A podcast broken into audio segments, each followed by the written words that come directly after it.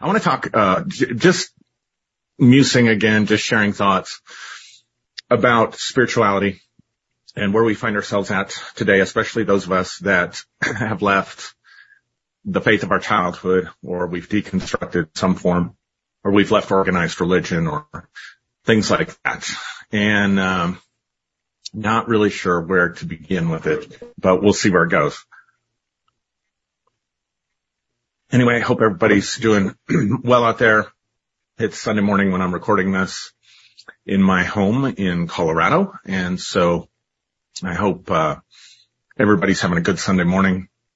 And again, if you're watching this later, whatever time it is for you, I hope that you're doing well. So I want to talk about, um, something that I notice, some similarities that I notice about, um, the biblical times, time and events, the way it's presented to us, specifically in the New Testament, and some similarities and some parallels that are going on today. I want to talk about this idea of a left-hand path and a right-hand path, and I'll identify that in a minute.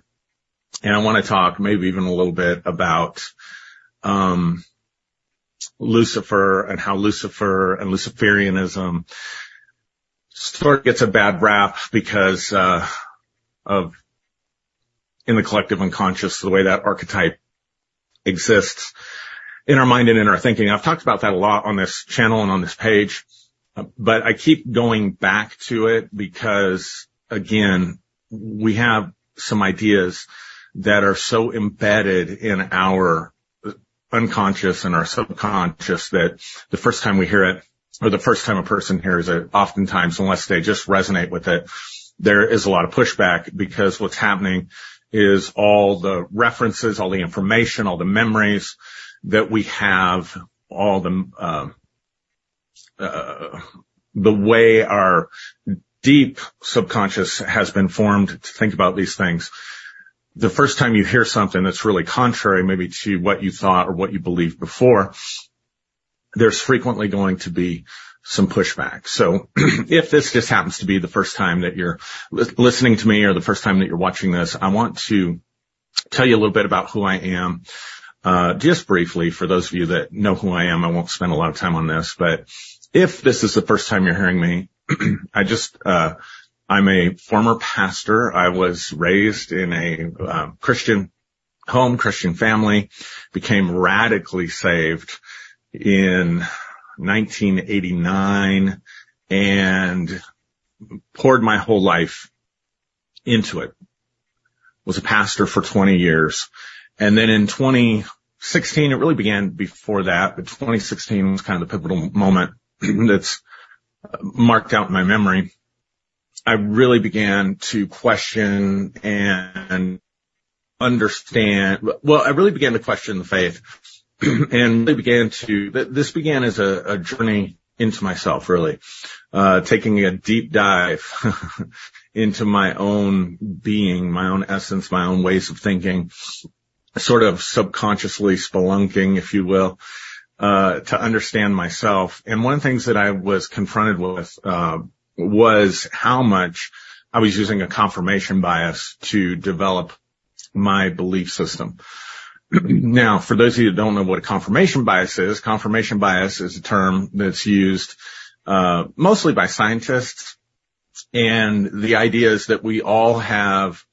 Uh, if you begin with a hypothesis in an experiment, if you're getting grant funding for that for your research, if you are trying to get tenured, uh, or you just have a predisposition to certain beliefs, it's very easy for you to want the research and the data to support your belief, your hypothesis.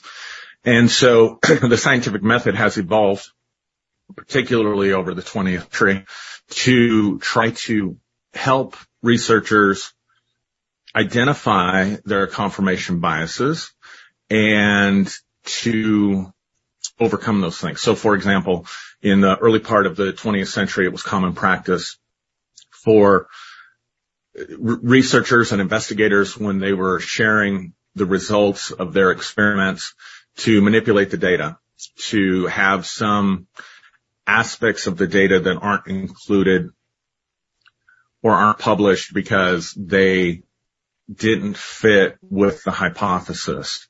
So confirmation bias simply says you begin with a hypothesis and then what you're, what we're inclined to do as human beings, even researchers, even scientists, uh, people who are engaging in a methodology where they're trying to show that something is stabilized and repeatable through data, through their experiments. The confirmation bias is, is that we'll take data that supports what we think and what we believe, and then we will ignore data or we'll throw out data that maybe goes contrary to what we believe. So you're not getting a pure representation of data. And so this is why today you have scientific journals, you have uh, scrutiny, you have very strict rules about controls and things that are set up so that the, way that the experiment is designed so that the experiment is designed to really take the researcher or really take the observer out of the equation, take your experience and take your beliefs out of the equation so that we get a view or information from that experiment that's completely separate from the observer. That's important. I'm going to come back to that in a minute. And so really, like I said, 2016, even though it started, I think around 2011, 2012, I really began to realize that I was presenting myself as a pastor, I was presenting myself as a preacher, as someone who was preaching truth, someone who was telling other people uh, the nature of reality, telling other people how to live their lives based on the scriptures, based on the Christian faith. And I began to realize that I was applying my own confirmation biases. Every time I'd open the Bible and read it, I was applying my confirmation biases anytime I would be confronted with information that might challenge my deeply held beliefs, my core beliefs, beliefs that I had invested my life in. And you can understand how this would be easy to do. You've invested your, your time, your energy, your money, your social uh, currency in a set of beliefs that you're presenting to others, then it becomes very, very easy to operate out of confirmation bias, especially if you are unconscious or unaware of your own confirmation bias. And most people are unconscious and unaware of their confirmation bias. And most people will never challenge their confirmation bias because it's very destabilizing. We have to have core beliefs. Uh, I, I, think it's so funny every time I hear uh, people talk about uh, this isn't just a belief, this is something that I know, or this isn't a belief, this is something that I've experienced, and yet that in and of itself, or that somehow, you know, there's this higher realm of knowledge or experience that bypasses belief, and that in and of itself is a belief, that there's a higher way beyond, beyond beliefs, or the beliefs don't matter. That in and of itself is a belief. So the way we're wired as human beings, and for those, again, that are being introduced to me, um, the last uh, 10 years of my life has been spent in uh, clinical psychology and clinical psychological research. And so I have a little bit of an understanding about how the human brain and the mind works, research in neuroscience and stuff like that. So we have, it's impossible really to go through life, to function in life without a set of beliefs, without a set of ideas. That's what gives us coherence in our lives. If we didn't have any beliefs, we would have no coherence. We would have no track to run. There would be no consistency. There'd be no way to develop any kind of patterns or habits in our lives that would lead to any kind of outcomes. And quite frankly, we would probably end up, um, rightfully so, in uh, psychiatric uh, hospital getting getting help because that's just the nature of who we are. It's it's how we operate. And so we have these deeply held core beliefs. And if we start to challenge these deeply held core beliefs, it becomes very uncomfortable. Like I said, our beliefs give us coherence. And so it's a very destabilizing experience, which is why I prefer the term deconstruction, when we're talking about stripping away aspects of our faith and aspects of our beliefs. Now, that's a deep rabbit hole. that's a deep rabbit hole to go down because at, by the time you're done, when you realize everything is a belief, that we live and operate off of our beliefs and that beliefs are very, very subjective by their very nature, then what happens is, is that you can deconstruct and deconstruct and deconstruct and deconstruct and deconstruct until there's nothing left.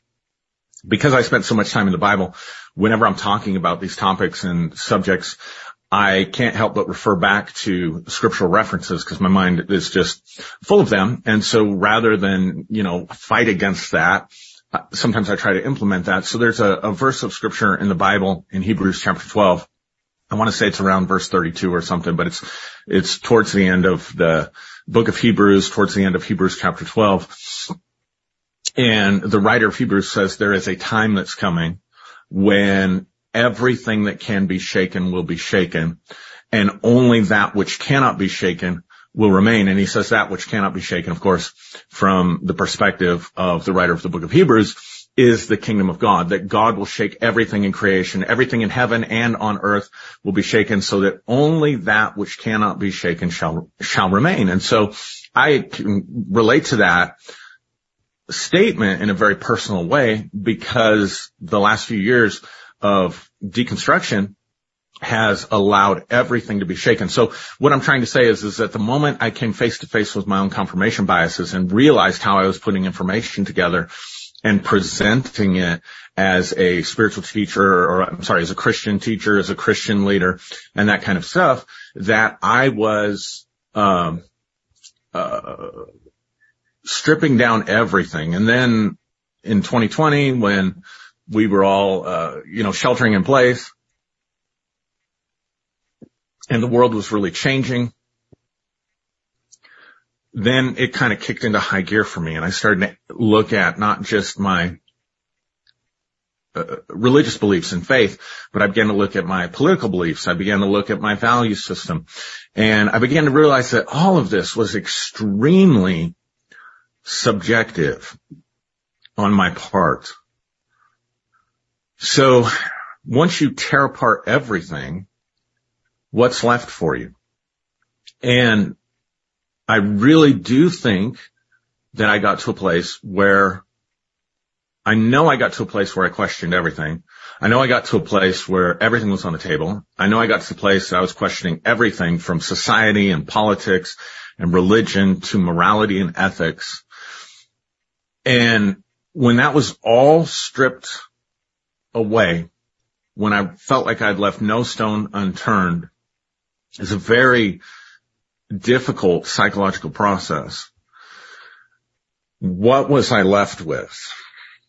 And at the end of the day, this is going to sound overly simplistic, not nothing earth shattering here, but what I was left with was me what I was left with was my conscious, my consciousness and my experience. And my point of reference was me. So I suppose that I went through, if you know anything about Rene, Rene Descartes and his philosophies and his approach and the statement, I think, therefore I am, Descartes went through something very similar to this where there's a total stripping away of the reality of how we think about the world out there till he got to the point, the only thing I could be certain of is that I exist because I'm the thinker. I'm the observer. So this is kind of the reverse of the scientific method. And that's why I said I wanted to come back to this because here's here's an interesting thing. I, I, think we will see a revolution, not in our lifetime. I really don't think we'll see it in our lifetime. Uh, we may not even see it in the next generation, but I think in the next hundred years or so, that it's always dangerous when you're predicting the future, right? But this is what I think. Because of breakthroughs in quantum physics and stuff like this, I think that we are going to, I think the scientific method will change.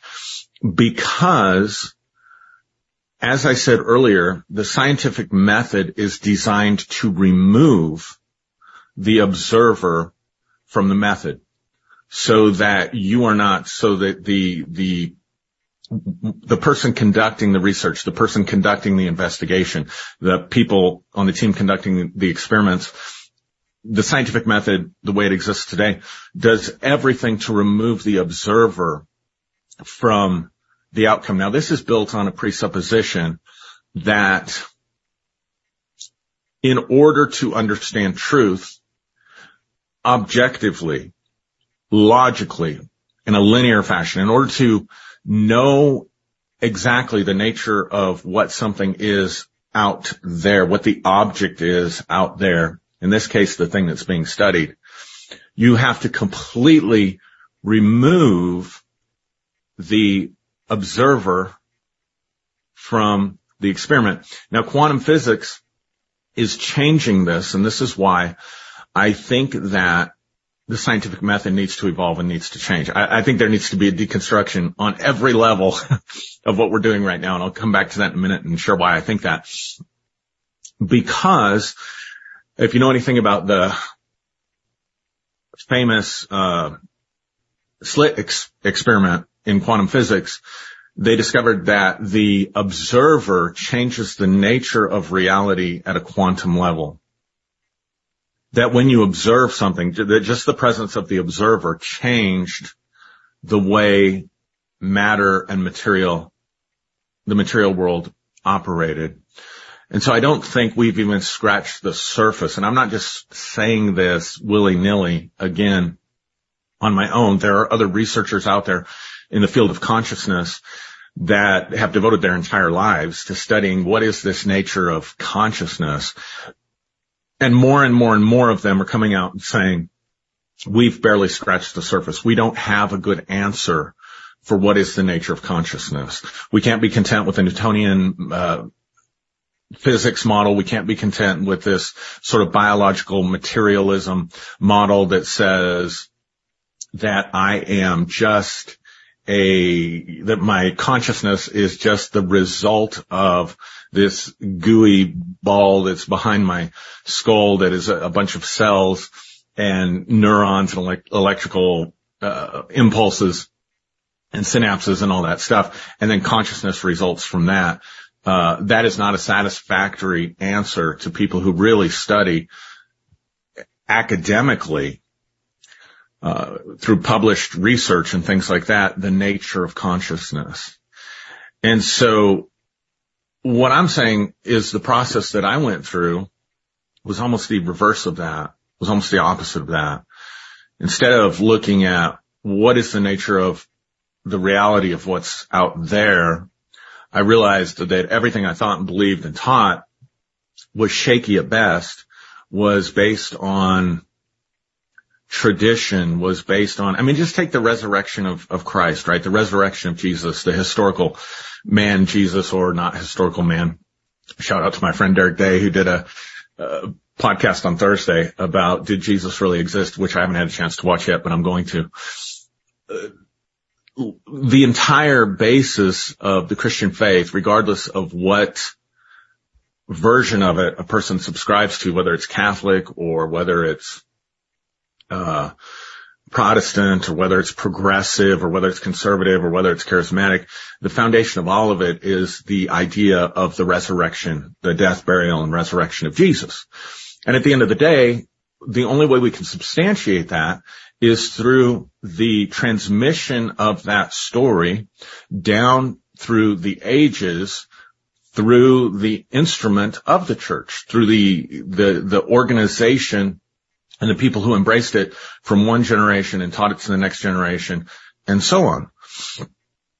And so the external validity of that is shaky is what I'm trying to say. And if that's shaky, then rightfully so, the apostle Paul said in 1 Corinthians 15, you know, if Christ didn't rise from the dead, then our faith is in vain. And my thought experiment that really I'll, I'll never forget uh, my wife Julie and I were sitting in a parking lot in Phoenix, Arizona, in 2015, I think. I think it was um, late December 2015. And we were just talking about some of these things, and she had a lot of questions. She had a lot of struggles with things pertaining to things I was teaching, pertaining to things that we've been taught as children. But she had never felt the freedom to ask those questions because as most of you know, that have been in these situations, uh, we don't like questions. We don't want investigation. We're here to tell you how it is. We're the ones in the know. We're, uh, and it's very patriarchal, right? It's, it's very much based on a hierarchy. Uh, we're the ones that have studied. We're the ones called. We're the ones authorized by God. We're the ones anointed to tell you how it is. And so we don't really welcome questioning. We don't really welcome curiosity or investigation. And so we started talking about some of these things and then just this thought experiment that said, if you want to break salvation down as it's taught within any stream of Orthodox Christianity, then you believe in an afterlife. You believe in a heaven that is all lights and love and joy, no more pain, no more curse. The former things have passed away, like it says in the book of Revelation. And the Christians get to go there. And then there's this reality of hell where it's the exact opposite of that. It's eternal darkness. It's eternal torment. It's pain and suffering. and a person goes there for all eternity. And we're told that God loves humanity so much that he gave his son Jesus to save us from that eternity, eternal conscious torment, but only if you get certain beliefs correct. And those beliefs center around a historical person and a historical event. Or again, shout out to my friend Eric. Uh, you, you, understand what I'm saying? I'm saying from the perspective of the church, you have to get a history lesson right. And this is what, this is what got me. I was like, wait a minute. So what God's great plan of salvation was to save only those who got a history lesson right about who Jesus was, what he taught, and about his death and about his resurrection. So in other words, we are told that we have to believe something that goes a thousand percent contrary to anything any of us know about death. That there's nobody, nobody in contemporary society, as far as I know, I don't know everybody's experience, but there is nobody who dies and then comes back to life and then lives forever. It is the most counterintuitive thing about our own experiences. And we don't even get to talk to eyewitnesses. Now you can say, well, the you know, the gospel narratives themselves are eyewitness accounts. I challenge you to look into that a little bit. Study that out for yourself and see what you think when you're done, when you come away from that. Um, if you're interested in that, I would give a shout out to, uh, there's a book called, uh, The Bible Tells Me So by Pete Enns. Uh, I, I challenge you just to, just to read that and then see what you think when you come away as far as eyewitness accounts. But even if they were, even if they were eyewitness accounts, we're 2000 years removed from that. So here's my point. And, and so, but does that even make sense? Like, does that even make sense? Like God says, okay, I'm going to give you the most radical, the most crazy. And by crazy, I mean something that, that violates every norm of your own experience around death and say the way that you escape death is to believe that this guy died, raised from the dead, and lived eternally.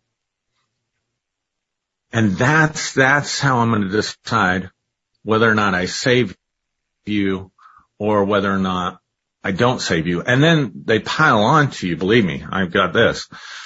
they'll pile on to you and say that if you become uh, a believer and you've had, particularly if you've had mystical or spiritual experiences and you question these basic core tenets of the faith, not only are you in danger of losing your salvation, you can lose your salvation and never get it back. You can lose it all eternity for all eternity. Again, this comes from a, a passage that they read in Hebrews chapter six. But here's my point. At the end of the day, is that really a great plan of salvation? oh yeah, and we're not going to do it in the information age where everybody could see it and everybody could have a testimony of it and they could decide for themselves. We're going to do it in a time period where the, even the preservation of historical fact is sketchy, where people didn't care as much about their ideas of truth were not Western enlightenment ideas of truth where there were fact checkers. in other words, fake news and spinning narratives and stuff was the norm. So we're going to enter in in this time period and do this. And then we're going to decide your future for all eternity based on how credible you think that is or not. And that didn't make sense for me. I'll never forget just sitting there like, wow, that really makes no sense. So that's a little bit about my deconstruction process. But then that begs the question, what about atheism? You know, Aaron, are you an atheist? And I understand the logical arguments. I wouldn't even engage with atheism before, but I'm willing to engage in the arguments for it or the arguments against any kind of faith in a higher power or extra physical powers that are out there that are influencing our lives. I, I understand those arguments and they're good arguments. But here was my issue at the end of the day, all I had left was me. And my own predisposition, my own nature, what's going to work for me, what's not going to work for me, and my past experiences. I'd had a lot of supernatural past experiences. I know I have friends out there that are like, how can this guy, this guy who experienced all these things, I was with him when certain supernatural events happened, like healings or miracles or signs and wonders and things like that, because that was part of the stream that I was into. You know, how can he go from those circumstances, those experiences to where he's at today? And I began to realize something that what Christianity had offered me was a choice to deny everything I knew to be true about death in my own experience, to believe something that ran completely counter and contrary to what I knew in my own experience because someone else told me and they got it from people who lived 2000 years ago. So what I was having to do was deny myself, deny my own experience, deny my own essence and reality of who I was in order to take someone else's word for it, in order to allow information out there coming from other sources to form me and tell me who I could be and who I couldn't be, to tell me what I had to believe and what I shouldn't believe, to tell me how I should live and how I shouldn't live. And yet at the end of the day, I'm the one that has to live the outcomes. I have to live the experiences of my beliefs. I have to live the experiences of my choices the one thing I can't get away from is my own point of consciousness. I think, therefore I am, right?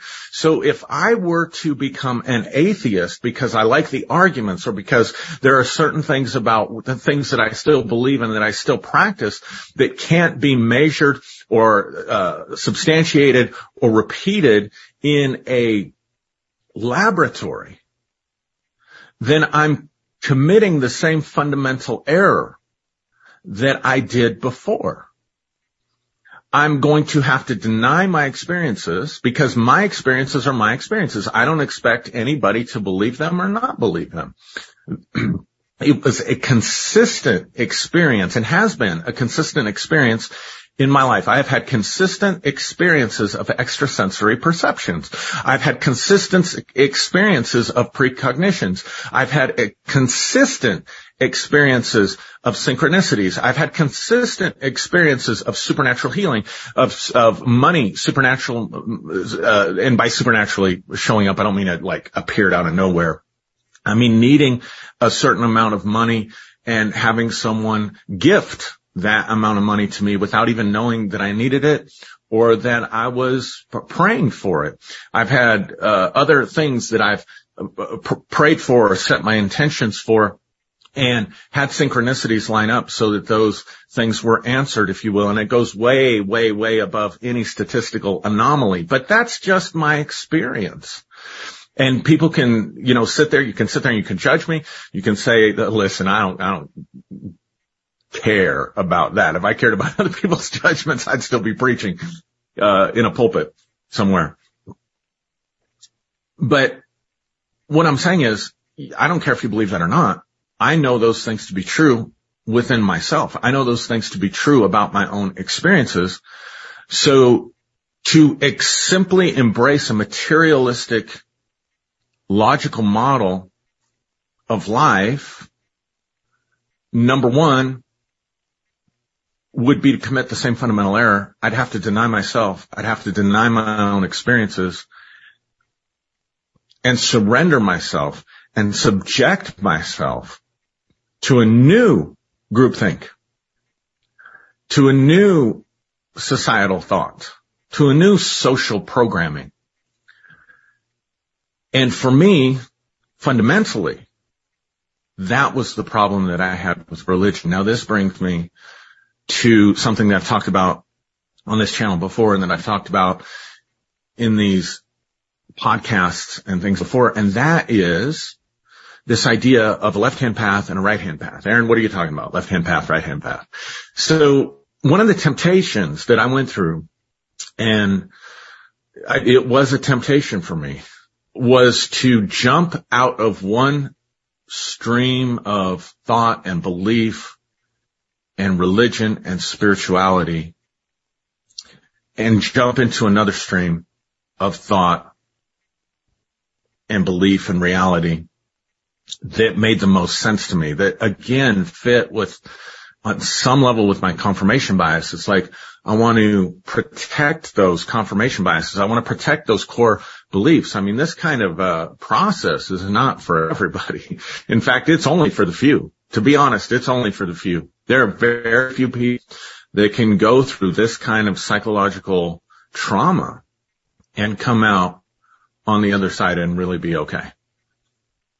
Because again, our core beliefs are so important to who we are as psychological beings. So the temptation was to kind of jump into the New Age movement because in the New Age movement, they, they believe in Jesus. They love Jesus. They love the angels. There's the duality of light and dark. Uh, people in the New Age movement create stories about people who are Luciferians or uh, running the world, or they're, they're still the same structures, the same polarities. It's just now it's not a personal devil; it's uh, a, a evil cabal uh, it's now it's not a personal devil. There are good aliens, you know, that are light bringers and here to raise the consciousness of humanity. And there are evil aliens that are here to suppress and stop that from happening and want to keep humanity in bondage. I found that to be a core tenet of most new age thought and, and teaching and stuff out there. And so it would have been very, very easy for me because that, that was away from the dogmas of the traditional Orthodox Christian faith, but it let me preserve the elements of it that were still part of my core beliefs and my core confirmation biases. And so it would have been very, very easy to just jump tracks. You see what I'm saying? Those are both examples of what, uh, Madame Blavatsky, the founder of Theosophy in the last century, called right hand path, left hand path. She was really, as far as I can tell from my research, she was the one that coined these terms that I'm using, right hand path, left hand path. Madame Blavatsky, again, the founder of Theosophy. Uh, and if I've got that wrong, somebody else knows differently, just leave it in the comments and be happy to be educated on that. But from my research and what I can tell, she was the one that came up with these ideas of left hand path, right hand path. Now they, she got them from Hinduism and the idea of the left hand path comes from, you know, it's very ancient, comes from the Sanskrit and it means to be awakened. It means to be one who does not follow the herd, one who does not follow the crowd, one who does not follow groupthink. And a form of tantra yoga that involved part of the practice, part of the spiritual practice was embracing taboos. So they would hang out in graveyards. They would hang out in graveyards partly because it was taboo, but also part of the spiritual practice was to realize the uh, how life is very temporary. And then from there, they would uh, get into uh, all kinds of group sex, and you know they would violate the sexual norms. And but it was considered a legitimate spiritual path. Madame Blavatsky took it and created again this dualism and even identified other, she was considered an occultist. She even identified other occultists as being on the left-hand path. Um, and so you saw these divisions and these fights going on within the spiritual circles and occult circles of the 20th century. I think even Arthur Waite, uh, who's famously, if you know anything about tarot, who famously created the Waite cards with Pam Colman Smith. Uh, I think he was one of the ones that was, that was on the list. I know him and Aleister Crowley went at it. And so it just, again, it's, it's this divisive sort of stuff. Our group's right. This group's wrong. Our path's right. This path's wrong. And so when I'm defining the left-hand path, let me first define the right-hand path. The right-hand path is the path of outside in. It's, uh, it's the communal path. It's, uh, there's usually a hierarchy of some sort.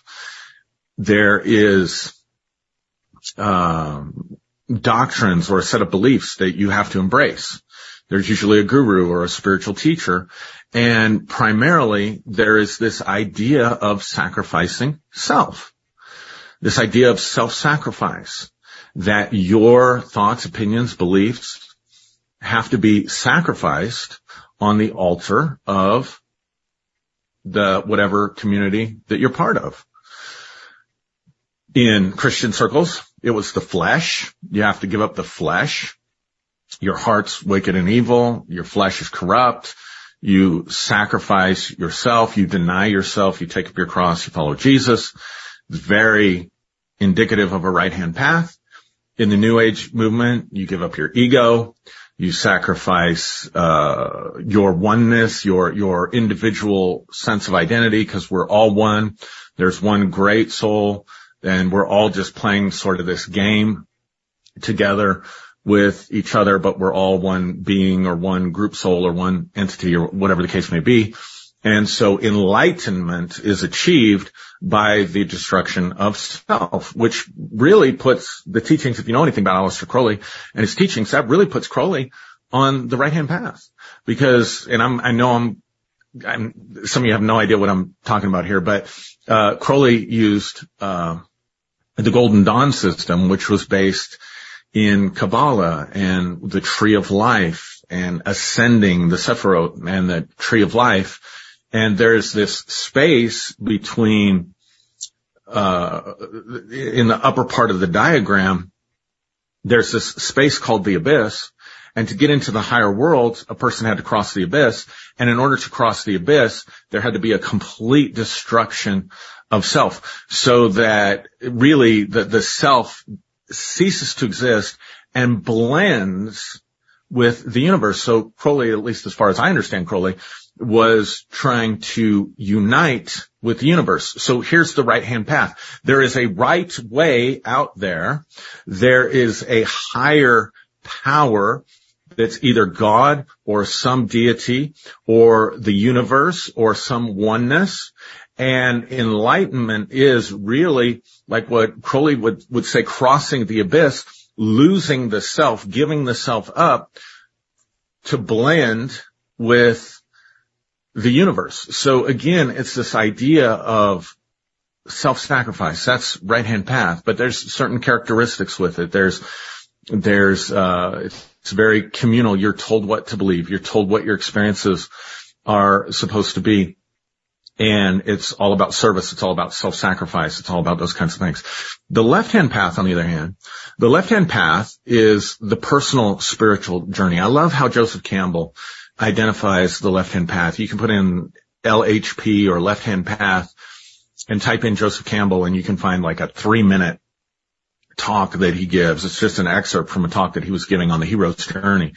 But he talks about the left-hand path as a path that steps outside of the groupthink, that steps outside of uh, societal norms of society and other people telling you what's right for you so that you can pursue from within and find your own bliss. and, and I so like that. I so resonate with that.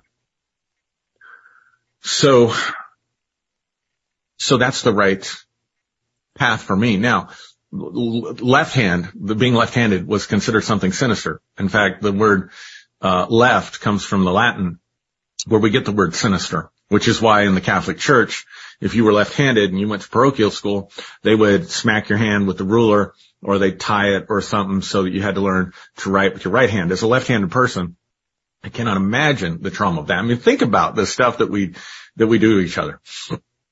But I really do think that the left-hand path is the, the, the path forward for humanity. And I, I think we're seeing elements of that. So I want to bring it full circle and talk about the last thing that I said at the introduction that I was going to talk about. Some similarities between the time period in which Jesus lived and the times in which we're living now. Now, one of the major similarities, and you can, you don't, don't have to accept this, but astrologically, now we know, uh, the, the theory is now that, um, our solar system is moving through space. And so just like the moon rotates around the earth and the earth and the planets rotate around the sun, the sun and the entire solar system is also rotating, uh, albeit at a much I don't want to say slower pace because I don't know the, the physics, but certainly from our perspective, a much slower perceptual pace. I hope you understand what I mean by that. That leads to this thing called the precession of the equinox. That there are, uh, constellations that govern each age. I don't have time to get into all this, but I'm sure if you go into my YouTube channel, you can find where I talk about this. And so this, the, these, these energies, these patterns define the nature of certain ages that we're in. And so when Jesus comes along, the age of Pisces is beginning. Pisces is going to become the dominant constellation. And with that, the belief is then there's an energy and a shift and a change.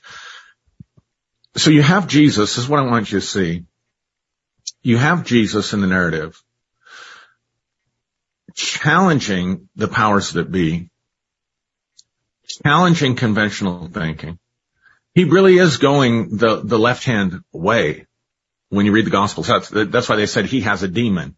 The miracles that he's doing, he's doing by the power of Beelzebub. And if you're interested in this stuff, you're a Bible nerd like me, uh, Elaine Pagels has a book, uh, I think it's The Origin of Satan. Yeah, the origin of Satan, where she talks about the political influences on the gospels themselves and how the, the earlier gospels really blamed Rome for the crucifixion. So like Mark's gospel. the later gospels, like John's gospel, really puts it squarely with the Jews. And that had to do with the Jewish, Gentile, Jewish Christian political conflicts and, uh, all kinds of stuff with that. And so it's an interesting evolution. But what I want to point out is that Jesus was a threat to the political system because he wouldn't conform. And he was a threat to the religious system because he wouldn't conform. And out of that nonconformity, this is what's so ironic, out of that nonconformity then came a whole new age marked by, at least in the Western world, Christian conformity. But here's the, the thing that I find interesting. When you look at the descriptions of the religious systems of the day from the scriptures themselves, there's corruption in it. There's hypocrisy in it. Go read Matthew chapter 23. Jesus says, you know, you're whitewashed sepulchres. You look good on the outside, but inwardly you're full of dead man's bones. And I got to tell you, that was exactly my experience. Everything up until 2016, everything on the outside looked good, you know, for me. Everything externally, circumstantially, everything I wanted in ministry was happening for me. But inwardly, I was disconnected from myself. Inwardly, I was dead. And so I had to come, I had to come to grips with that. And then in some of the writings of Paul, the description of the religious system of the age is that you're selfish and you're hateful and you're, you know, you're all these things. And so you, you're, you're the light bearers. You're the right hand path group. You're the ones talking about universal love and things like this. And yet there's more hatred coming out of there. There is more hatred and just vile stuff coming from pulpits today from people who claim to embrace a teacher who taught love, a teacher who taught the golden rule, a teacher who taught forgive and love your enemies. Um, invariably, you know, on social media when, uh, I was more active and I would get blasted or I would get cussed out or cursed out. Uh, almost always you would go to the profile and it would be a follower of Christ. Uh, and so those that were supposedly, so what, what, what's being exposed here is those that were supposedly bearing the light were actually the ones that were reproducing darkness. and the one who was being cursed at as having the power of Beelzebub was the one who was bringing the light of the new age. And so we're also at a new changing of the guard here where we're moving out of the age of Pisces and into the age of Aquarius. And I think everything that can be shaken will be shaken. And people are waking up and waking out of the systems of the former age. This is why we see this massive move of deconstruction right now within the Christian faith. And moving more into this sort of individual awakening. And so here's what I want to say. I think all of our systems are going to have to change. I think everything that can be shaken will be shaken. I think it's religion, science, philosophy, social structures, political structures. That's why we're seeing so much upheaval and it's difficult. It's difficult. It's hard for us out there because we're living in the information age and yet we're, we're more divided over information as people than we ever have been before. We, we allow ourselves to be taken captive by political narratives that have nothing to do with what's actually going on in our own community. We're upset about things that are going on in Washington DC. We're maybe upset about writing that's happening in other places or events that are so far removed from the problems in our own community and yet it divides us from each other within our own community so that we can't come together and solve those problems. And, and that's just this, this unraveling. But here's what's so crazy. You got both sides. You got one side that's on the far right and that thinks they're part of a great awakening. You've got another side that's on the far left that calls themselves woke or maybe they get called woke. I don't know. I, I, I don't, I don't care. I mean, it's hard to navigate all that stuff. But how do we vet our information? How do we know the sources that we're getting information from are true? Nobody trusts the government anymore. We don't trust science. We don't trust medicine. We don't, uh, and, and in, in many cases, rightfully so. In many cases, rightfully so. You know, there's, we, uh, corporate greed, uh, our, our financial systems. We're seeing an ever increasing uh, divide between the haves and the have-nots, which I personally think is a result of down economics, but I'll leave that alone. Um, so at the end of the day, I think we have to be true to ourselves. We have to find what works for us and we have to not be afraid to take different aspects of different traditions. And so for me, I will never abandon the spiritual path because spirituality is so much a part of what I enjoy about life. Spirituality is so much a part of who I am in my essence. It's part of my predisposition. Yes, it is part of my confirmation bias, but at least I'm aware of it and I'm okay with that. I'm okay with that confirmation bias. Um, I, I realize this is something that works for me. And so I want to be a voice. I want to be someone that enters the conversation for people who have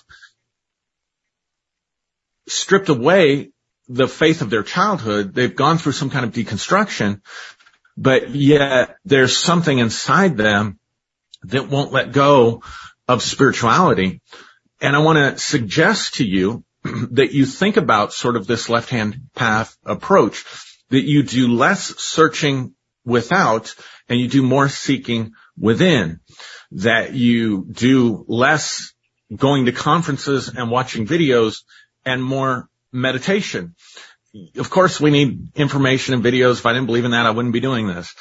Uh, some, but I'm saying let your own light shine. Find what works for you. And that includes redefining your own moral code, your own code of honor and your own ethics to think about your own needs for love and connection and your own responsibilities to your community and your own responsibilities to people around you. Just because you go the left-hand path, there are a lot of people that embrace the left-hand path because they just want to give the middle finger to every institution and they just want to be contrary and they just want to be selfish and narcissistic. I, I get the left-hand path probably appeals to people that are more on the narcissistic spectrum of things. But you don't have to be that way. you, you can, you can think about how you want to live your life according to your own rules, if you will, while at the same time understanding that you have obligations and responsibilities and ways in which we need to live together as a society. So you can be 100% on the left-hand path and be love and light. By that I mean expressing genuine love, genuine compassion, genuine empathy, genuine concern. But it's okay, like, don't drive yourself crazy obsessively trying to find out what's the truth as though the truth can be objectively known outside your own consciousness. And I think you're much better served to go within and find what is your truth and then live out your truth. And, and I think that we're going to see more and more and more of that in this age of Aquarius that we're going to see more. So, uh, so the left-hand path would be finding your own bliss. The left-hand path would be expressing the fullness of who you are. The left-hand path would be letting your light shine, not being outshone by someone else, not from the position of envy or even competition, but just from the standpoint of I'm going to honor my path. I'm going to honor my nature. I'm going to honor who I am. I'm going to honor my point of consciousness. I'm going to let my light shine. I'm going to maximize my, the, the fullness of my potential. And when the fullness of my potential is, is, is, is maximized and I'm living congruent with who I am because I didn't sacrifice any of who I was, for the sake of the group think. Now I'm coming from a very powerful position that I can actually better contribute to the community and I can actually better serve the community. So I hope this was helpful for you. Thank you. If you watch this entire thing, listen to these entire ramblings, I love you. You're, you're my kind of person, uh, obviously. Uh, but thanks again for joining and for listening and, uh, everybody that's watching live. I can't see your comments.